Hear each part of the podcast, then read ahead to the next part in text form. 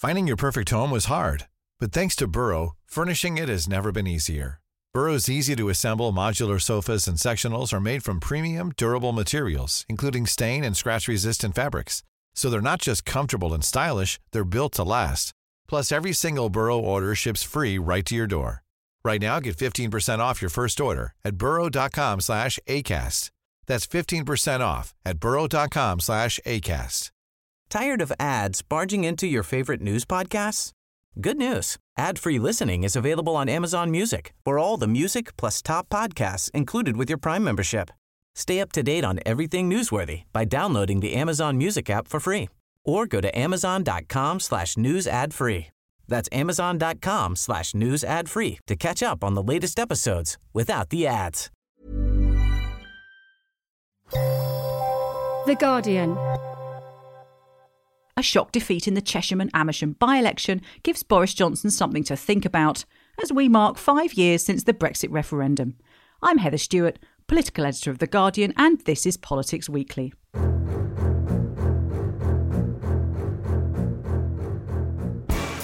Uh, yes, it was a was a, certainly a disappointing result, and I want to thank Peter Fleet, who's an outstanding a local candidate.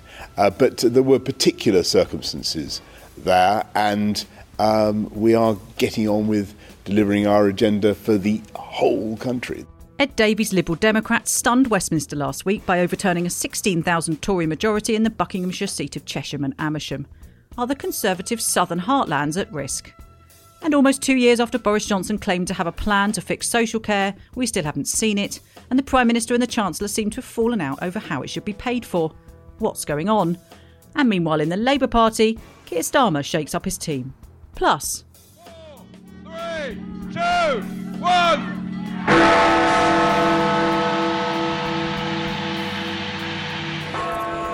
So there it is. The UK has left the European Union. has the Brexit referendum, which happened five years ago today, if you can believe it, changed British politics forever?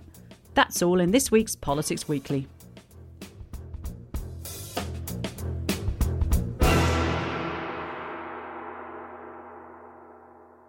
But first, for a roundup of the latest news out of Westminster, there's quite a lot, I'm joined by Guardian columnist Gabby Hinsliff. Gabby, it's lovely to have you on. First of all, let's start with this latest news about the privatisation of Channel 4. I mean, I, I feel like this is a story that's been written quite a lot over the years. but um, it'd be a big change to the television landscape, wouldn't it? Yeah, I mean, it's not, as you say, a total shock. Government's been talking about this for a while, but it's a pretty seismic change in television. Channel 4 is you know, it's a unique setup now. It's not publicly funded, but it is publicly owned and it was established with a sort of public service ethos to cater for audiences that aren't served by other channels at a time when there barely were any other channels. And I suppose the question is would a new commercial owner be more of a ratings chaser? Would it still want to do, you know, an hour long in depth evening news show, say, which is expensive to produce, or would we just get more Love Island spin offs? Not, I have to say, that I have anything against Love Island at all.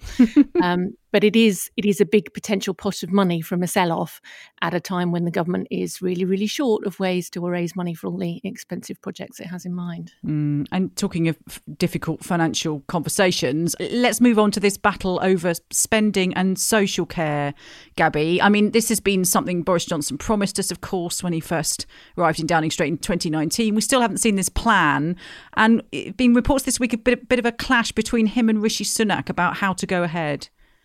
Yeah, I mean, this is something that governments of all stripes have been sort of inconclusively wrestling with for a long time because it's incredibly expensive and all the solutions are incredibly popular. And apart from anything else, I mean, it's always been a tricky problem. But what we're seeing here is the downside of cakeism, which is the idea that you can have your cake and eat it. You can make wildly popular promises today, like you won't have to sell your house, and not worry too much about how you're going to deliver them tomorrow because tomorrow will somehow never come. But actually, reality catches up with you in the end. And I think what we're seeing now is, is government struggling to square the circle of, of what it's promised and what it can actually deliver. And to some extent, Rishi Sunak seems to be making himself into, you know, the, the guy who has to tell Boris Johnson that you, you can't have your cake and eat it, doesn't doesn't he? I mean, I suppose that's always the Chancellor's role to some extent, but you feel a little bit of tension between them, and perhaps Rishi Sunak is a slightly different kind of politician. Hmm. And the chancellor's job, as you say, is always is always the person who says no. But in this case, um, he seems to be the reality check. Um, a lot of MPs increasingly see him as sort of the grown up in the room, or or certainly the person who stands for a more familiar Tory approach to public spending, which is to do with prudence and keeping borrowing down and not spending money that you don't have. You know, and that endears him to a part of the Tory backbench party. And, and that, in a way, doesn't help the relationship because uh, number 10 doesn't 100% trust Rishi Sunak's motives. They think he has his eye on the top job. You know, we've had uh, just this week, we've had a very sort of flattering profile of him in the papers, which is all about how he starts his day with a Peloton class and listens to Britney and eats yogurt and blueberries for breakfast or whatever it is. You know, there's a certain sense of him being positioned for something, which almost certainly doesn't help the relationship. And you're starting to see tensions in that relationship for the first time. And what does it tell us about Johnson? I mean, it, the, the politics of this issue, this social care issue, are always incredibly difficult, aren't they? But he he doesn't seem to be particularly great at grappling with difficult decisions or with confrontations. Johnson does he? You sort of think about that Dominic Cummings description of him chairing cabinet meetings and then sort of, you know, as soon as anything difficult comes up, says let's take this offline, and then sort of does a thumbs up and you know pegs it out of the room. It's it's these difficult politics of priorities type decisions he doesn't seem to be terribly good at. He doesn't like confrontation. Doesn't like confrontation on a personal level, I don't think, and that's that's always been true. He tends to prefer to tell people what they want to hear and, and kind of change it behind their backs when they're out of the room. But as Prime Minister, there comes a point where you, you have to choose a side. You can't just agree with everyone around you and run away. You, are also dealing at this point with the legacy as well of, you know, a difficult relationship with Matt Hancock, the health secretary. He's also the sort of the third sort of um, wheel of this this conversation we're only a few days from um, the revelation that the Prime Minister thinks the Health Secretary is hopeless, and Hancock is still in a position where every time he goes out to do an interview, someone says, oh, Are you hopeless? Can you work for someone who thinks you're hopeless? You know, these, these are not sort of favourable conditions in which to have a difficult conversation, put it that way. No, absolutely. And a lot of these conversations will be taking place, won't they, with at least half an eye to the next general election, which, you know, could be three years off, but maybe quite a bit less than that. Yes, because any changes to social care would take a fair while to work their way through the system and, you know, are likely to be coming in. Suppose we have an earlier election than expected, suppose it's 2023, you know, this, this stuff could be coming in just as um, an election is in the offing. There are also implications here in some ways for the levelling up agenda because anything that any social care policy that's basically hinged on allowing people to pass down property to their children, well, that's going to disproportionately benefit people who've got big, expensive houses to hand down to their children. That's primarily um, the southeastern London. It's less appealing, perhaps, in the north.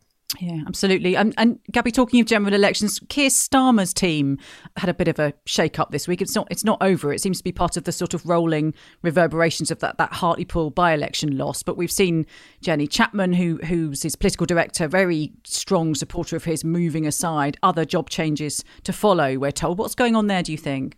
This is something Starmer's friends and his enemies have been talking about for a while. The sense that he's back office operation puts a lot of noses out of joint in the Parliamentary Labour Party. The MPs aren't happy, they feel shut out of things. And while they might put up with that if Starmer had a 10 point lead over the Tories and everything was going brilliantly, they might say, well, you obviously know what you're doing, we'll leave you to it. When things go badly, people start to get very restive indeed. And after he lost Hartlepool, obviously Starmer reshuffled his shadow cabinet. He was massively criticised for for doing that because it looked like he was shunting the blame onto other people rather than taking the responsibility himself. So it's looking as if Labour may well lose the Batley and Spen by election coming up. It does look as if this time he's trying to get a reshuffle of his backroom operation in first. We know there was going to be some changes because we know Deborah Mattinson, the pollster, is coming in. But I think the risk this time is that the changes are big enough to unsettle people and to make you enemies, but not quite big enough to make a visible difference to voters. So that people think, aha, you know, clearly something is drastically afoot here. I think the problem is also that MPs start to ask, you know, is the king really this badly advised, or could the problem possibly be the king himself? Is he blaming other people for what are actually his failings? Yeah, in, indeed. And there's, there's MPs and how happy they are. But, you know, how much difference does it make, do you think, to how well a leader performs, how well the party performs? You know, that that sort of backroom operation works well. I mean, they're a bit sort of Westminster bubbles, these stories, obviously, aren't they? Most of the people, the, you know, director of communications and all the many of these sort of job changes that we'll be talking about, people, you know, who aren't close watchers of it won't know these people or what they do. But how much does it matter that that works effectively, that team around the leader, do you think? These are the jobs that you never notice when they're done well. But when things don't go well, you start to see the, the grit in the machine, so to speak. And I think without that operation around you that's running smoothly and harmoniously and pulling everything together so you're all running in the same direction, you know, the, the wheels start to come off fairly quickly. So the question for many people be though is this purely a sort of operational thing you know that you've got a few square pegs in round holes and you need to put people in different jobs and then everything will be better? Or is the problem more fundamental? Is it to do with labour's policy offering or lack of it? Is it to do with starmer himself? Is it to do with something that you can't change by moving everyone around a job? Talking about by elections, you mentioned Batley and Spen there, which feels like a headache for Labour. And of course, we saw Hartlepool. There was a very interesting result last Thursday, wasn't there, in Chesham and Amersham, sort of true blue, we thought Tory territory. And Boris Johnson got a bit of a shock. He certainly did.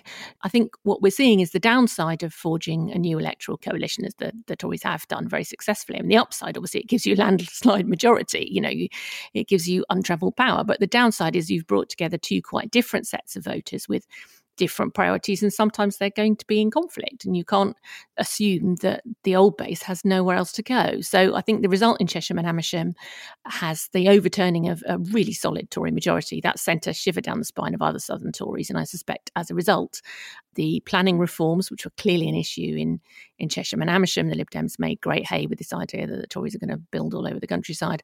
You know i think those are in for a very rocky ride indeed and Boris Johnson told his cabinet earlier this week, in response to some of this criticism, I think, that levelling up is about the whole country. But presumably you get to a point where that just becomes meaningless, don't you? Either, either you know, you're helping some left behind areas, or you're helping everyone. In which case, it's not really levelling up, is it?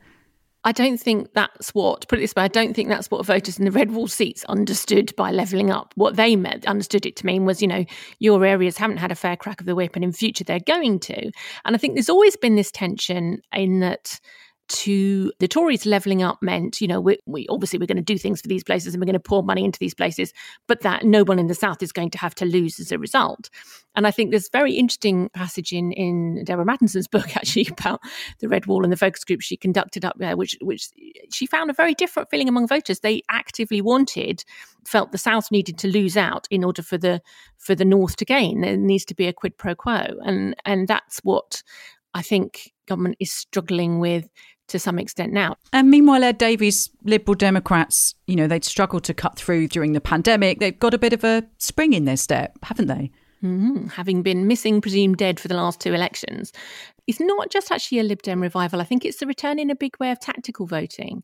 The Labour vote in Chesham and Amersham absolutely just vaporised.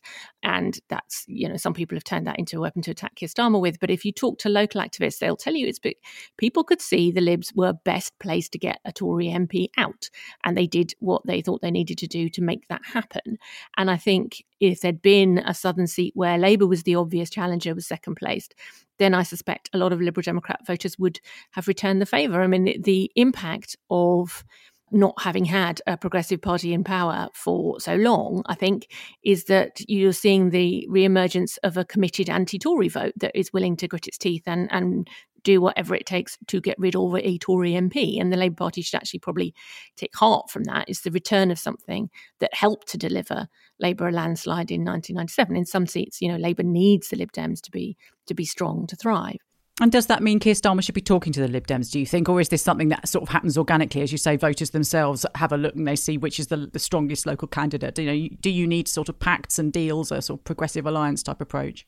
I think in a by-election, voters are brilliant at going, okay, you know, what should I do here to make a make an upset happen?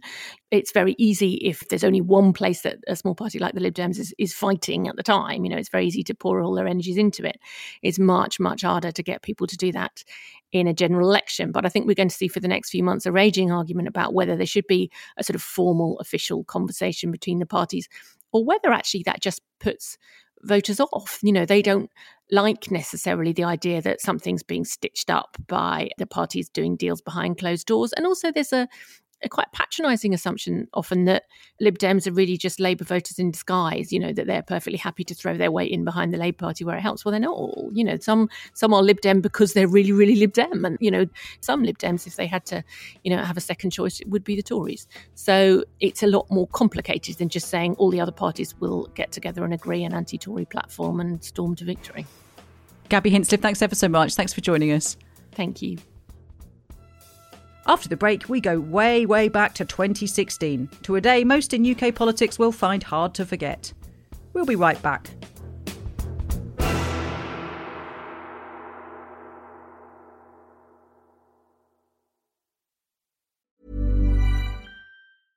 Hey, I'm Ryan Reynolds. At Mint Mobile, we like to do the opposite of what Big Wireless does. They charge you a lot we charge you a little.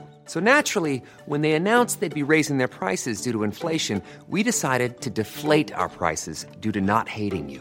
That's right. We're cutting the price of Mint Unlimited from $30 a month to just $15 a month. Give it a try at mintmobile.com slash switch. $45 upfront for three months plus taxes and fees. Promo for new customers for limited time. Unlimited more than 40 gigabytes per month. Slows. Full terms at mintmobile.com. Tired of ads barging into your favorite news podcasts? Good news. Ad-free listening is available on Amazon Music for all the music plus top podcasts included with your Prime membership. Stay up to date on everything newsworthy by downloading the Amazon Music app for free or go to amazon.com slash news ad free. That's amazon.com slash news ad free to catch up on the latest episodes without the ads. Welcome back to Politics Weekly. I'm Heather Stewart. Now, cast your mind back to 2016. Does any of this ring a bell? The British people have spoken, and the answer is we're out. The dawn is breaking. I do not think it would be right for me to try to be the captain. Brexit means Brexit. So the noes have it, the noes have it. Unlock! So I am today announcing that I will resign. In the UK, there's just one day to go to what's being called the most important election in a generation. It's a Conservative win. I will not lead the party in any future general election campaign. Two, one. The most important thing to say tonight is that this is not an end, but a beginning. British voters went to the polls on this day five years ago, leading to a country divided not only along party lines, but by a simple question leave or remain. Did Brexit change the political landscape in the UK forever? I reflected on these past five torrid years with Laura Parker, Labour activist. She was Momentum's national coordinator until 2019 and previously worked as private secretary to Jeremy Corbyn. James Starkey, head of networks for the Vote Leave campaign and former government advisor and Anand Menon, Director of the UK and a Changing Europe think tank and Professor of European Politics and Foreign Affairs at King's College London. So, welcome everyone. I am going to have to start by asking you where you were when the result of the referendum came in. So I know where I was. I was on the 4 a.m. shift and I was sort of whizzing into the Guardian offices in a taxi. And my taxi driver was absolutely delighted at the, at the result. And that was, which sort of was just about to be becoming pretty clear by that point. Um, James, presumably you must have been at, at Vote Leave HQ, were you?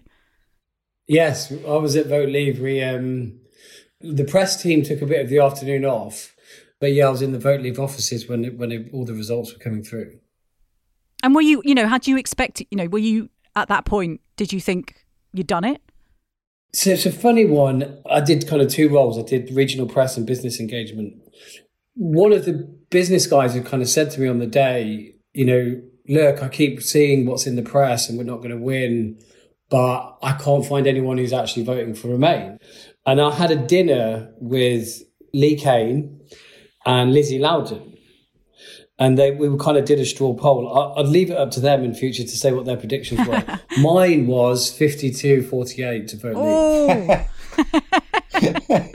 I, I hope you made, I hope you put money on it. I did not put any money on it. No, I didn't. unfortunately, I didn't have the courage of my convictions. Unfortunately. And Laura, where were you? What do you remember about that night? Oh gosh, I try not to remember it too often. I was in Labour Party HQ with a relatively small group of people from Corbyn's. I was working for Jeremy at the time. I just started working three weeks before the referendum. So I was with my relatively newish colleagues. And yeah, I had also before, I'd had a sort of probably the polar opposite experience. I, I lived in Vauxhall. So as a campaigner, I'd campaigned for Remain in a very, very Remain voting part of the country. But I'd obviously watched the news, and I guess before the results started coming in, I was I was hoping that Remain had done it, thinking probably that Remain had done it, probably just done it. But I remember that we had the on the hour updates of numbers, and I think it was somewhere between about three thirty and four in the morning. It became pretty clear, and then there was a bit of a mad scramble as people decided what Jeremy would say, which you might argue he should have planned beforehand. and it was interesting, Laura, because you're obviously very ardent Remainer and went on to campaign very strongly for people's vote and so on. And there was a real feeling among some people in Labour on that night, I remember, in the early hours of that morning, that Jeremy Corbyn hadn't really articulated how they felt. You know, there were obviously lots of strong Remainers in Labour who felt quite grief stricken. And, you know, Jeremy sort of went out there, didn't he, and kind of said, you know, we have to enact this, let's let's move on. I mean, was was there much talk about how he should respond? There was discussion about it. I mean, I think I, I was torn between sort of professional head which said, well, you know, Jeremy the Democrat is going to obviously honour the result. He, everyone had said they would before the vote. So, you know, there was a bit of a can't win if you do, can't win if you don't. But, you know, I understood the instinct to want to trigger Article 50. It was obviously a mistake on behalf of everybody, government and opposition, to think that that was just a simple act without having really a plan. Personally, of course, I was really, I mean, I probably still am, uh, pretty upset. But I don't think that that really kicked in for many of us until some significant time later. Mm. So we'll talk more about the, the Labour's response and, and the sort of collective nervous breakdown or whatever it was that happened on on that side. But James, in the vote leave camp, how much thinking had there been about what kind of Brexit we were going to end up with? I mean, the assumption was that David Cameron would hang around, right? I mean, I think it's fairly well covered. The the vote leave campaign. I don't think it's unfair to say. Obviously, you know, Dom led it. These are kind of his decisions, but saw itself very much as that as a campaign for that referendum. In the sense, you know, all of our contracts, me included, ended on the day of the referendum. So I think in terms of like what the Brexit was after it, that was felt to be kind of up to the politicians within the context of seeing how the campaign went. Anand, did you realise at that point that it was going to be an incredibly complex process? I mean, I think we, I can remember when we were writing about the Remain campaign, there was some story we wrote that came from the sort of stronger inside that said, I think it might have been a speech David Cameron made or whatever, but that said, you know, if it's Brexit, you're looking at sort of 10 years of negotiations with the EU and with other trading nations, which at the time seemed kind of mad, but, you know, now, now seems like quite a conservative estimate. I mean, was it always obvious that it was going to be a really complex and difficult process? Even that first morning, about nine, ten o'clock after Cameron had gone, just reflecting, what a what an utter failure of political leadership we'd witnessed from both parties. I mean, Cameron hadn't allowed the civil service to do any preparations. So there was absolutely no plan. And I just thought when I heard Corbyn say, let's trigger Article 50 immediately, it was just barking mad. I mean, we just. Because the one thing that was obvious from Article 50 was that one of the aces we had up our sleeve was to delay triggering as soon as you triggered it, anyone who read Article 50, and admittedly that wasn't many people that morning, but we had, it was quite clear that once that clock started ticking, we were going to be in a weaker situation. And and the combination of Corbyn saying that and Cameron walking away left me slightly gobsmacked, I had to say. One of the questions, and you know, you can never know the answer to this, it's one of those things that's great in hindsight, is did it need to happen in the exact way it did happen? You know, we had that election, which was perhaps unnecessary in 2017 and caused more, not less political chaos. Did Cameron need to go when he went, etc.? So, well, some of the events that happened after perhaps made that process, that three, four years it really took us in the end to get to even where we are now, perhaps more difficult than it could have been in other circumstances. But on the sort of EU side of it, I think there were two things that were absolutely crucial. The first is because a Remainer became prime minister, she devoted her first year to proving her Brexit credentials to the ERG. She didn't feel secure enough to take them on in any way, shape, or form. And I think it might have been very different had someone from Vote Leave won that election. And the second thing that I think was absolutely fundamental was because the Tory leadership campaign didn't go the distance because essentially Theresa May ended up being elected unopposed. She didn't have to spell out a vision of Brexit, which then got the endorsement of the membership and of her MPs. And again, I think if she'd been forced to do that, so if she had become Prime Minister, having spelled out something of her vision of the future of the UK EU relationship, I suspect things might have panned out rather differently. Mm, and and Laura, we sort of went, didn't we, from thinking that Theresa May was a Remainer who might perhaps, you know, go for a sort of soft kind of Brexit, and you know perhaps even a Brexit that Labour might be able to support. There were certainly noises of that kind from Jeremy Corbyn you know, to a campaign on the Remain side that felt no, soft Brexit, you know, wasn't going to happen, and and they had to go for a referendum. I mean, a lot changed in that period, and I wonder how much you think that was to do with what was going on in Labour, and how much of it was to do with you know Theresa May and sort of how she handled things. The more the more that Theresa May was forced to capitulate to the sort of more extreme voices on her side, the more Remain was emboldened. But I wonder whether they might have played out differently if the Parliamentary Labour Party had felt that one of theirs, you know, a more sort of middle of the road leader, it, they might have been forgiven more easily than Jeremy was.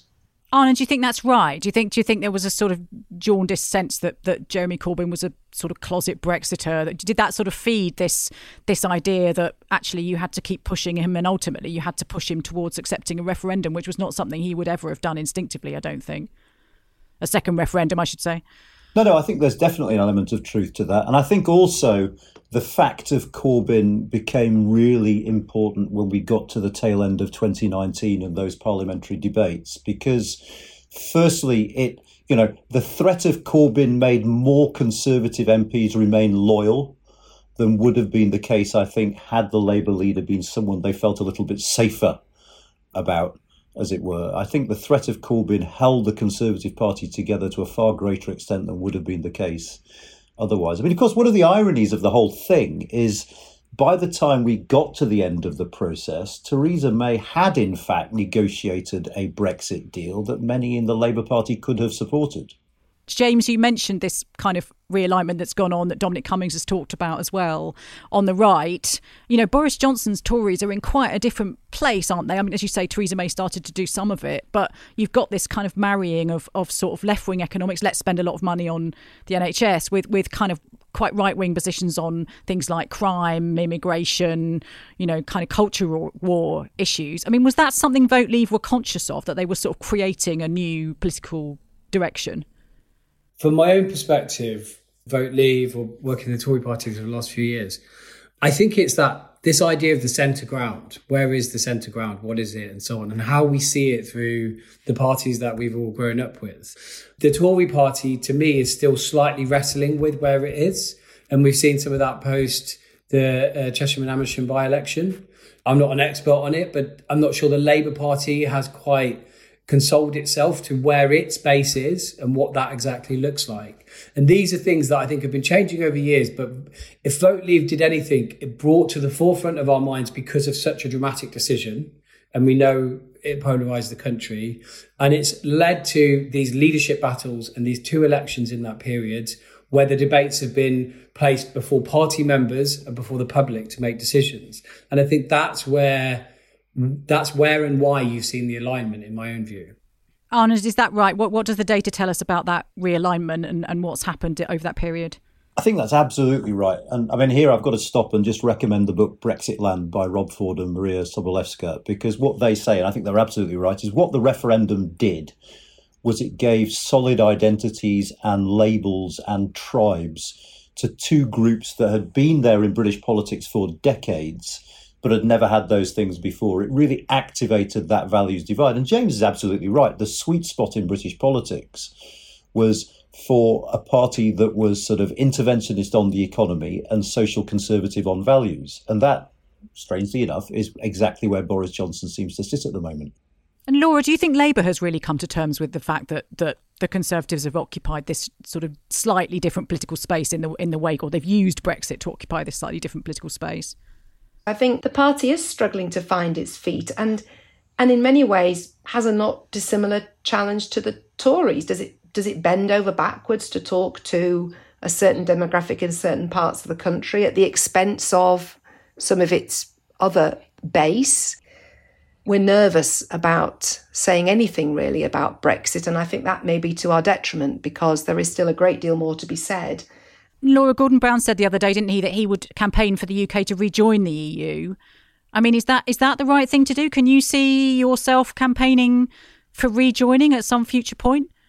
A future future point, but but not now. I don't think the politics of now is a rejoin campaign, and Keir has been very careful not to send that signal. The politics of now, for, for me, is holding the Conservative government to account with the various promises it made. Eventually, yes, I, I would hope, but then you know what would we be rejoining and and on what basis. And finally, to all of you, um, we've had this incredibly polarised period, haven't we? Where you even, you know, you've got kind of family members who weren't able to talk to each other about Brexit anymore because it became this like incredibly divisive issue. And I just wonder whether you think we can move on from that or we have moved on from that. You know has the pandemic sort of put things in proportion a bit? Are we able to sort of bring you know end that division a little bit end that polarization and bring people back together a bit? Anand what do you think?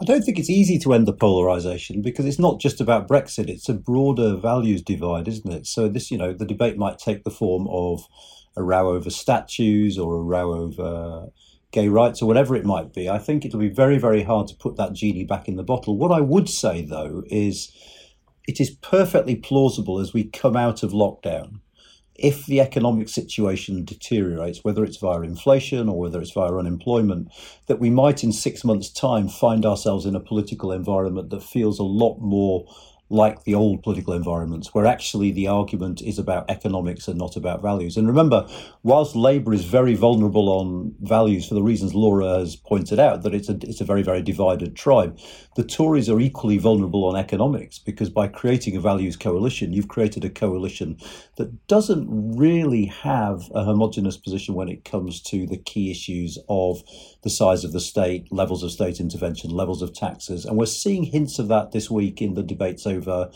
social care, Northern Powerhouse, and so on. James, do you think that's right? Is it tricky for the Tories if we sort of move away from this this values divide? Yeah, I think Anand's bang on. I mean, I would say just to separate one thing, I think on the issue of Brexit, we're moving past it. And I think a sign of that was actually the election. The Get Brexit Done appealed to a lot of kind of soft remainers, if you like. We knew there was that third in the middle who could go either way, and some of them that wouldn't remain, which was just a feeling of like, I don't want to deal with this anymore.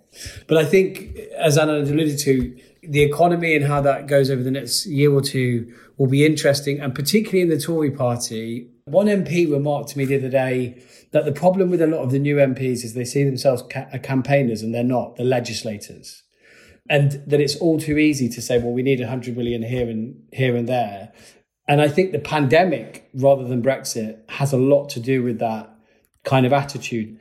There definitely is different views in the Tory party, which, if we had a stress of a, of a kind of poor economic situation, could could well play out.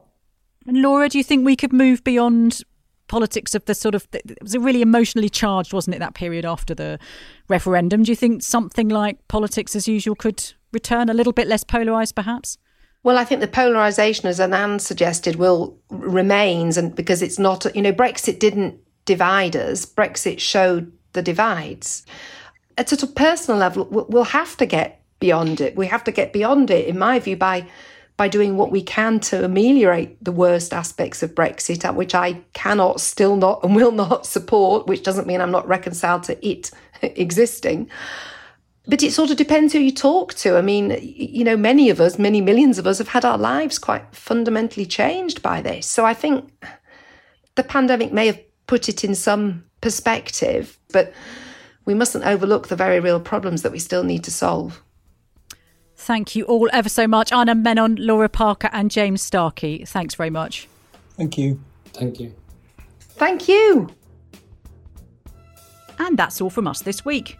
Make sure to listen to Friday's episode of Politics Weekly Extra as Jonathan Freedland speaks to former Congressman Tom Perriello about why Catholic bishops in the US are choosing to defy Pope Francis in order to punish Joe Biden. But for now, I want to thank our guests Gabby Hinsliff, Anand Menon, Laura Parker, and James Starkey. The producer is Yolene Goffin, and I'm Heather Stewart. Please look after yourselves and thanks for listening.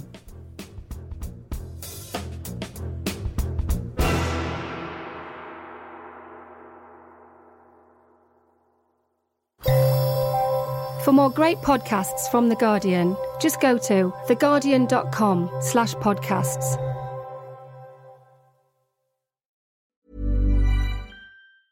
Tired of ads barging into your favorite news podcasts? Good news. Ad-free listening is available on Amazon Music for all the music plus top podcasts included with your Prime membership. Stay up to date on everything newsworthy by downloading the Amazon Music app for free or go to amazon.com slash news ad free.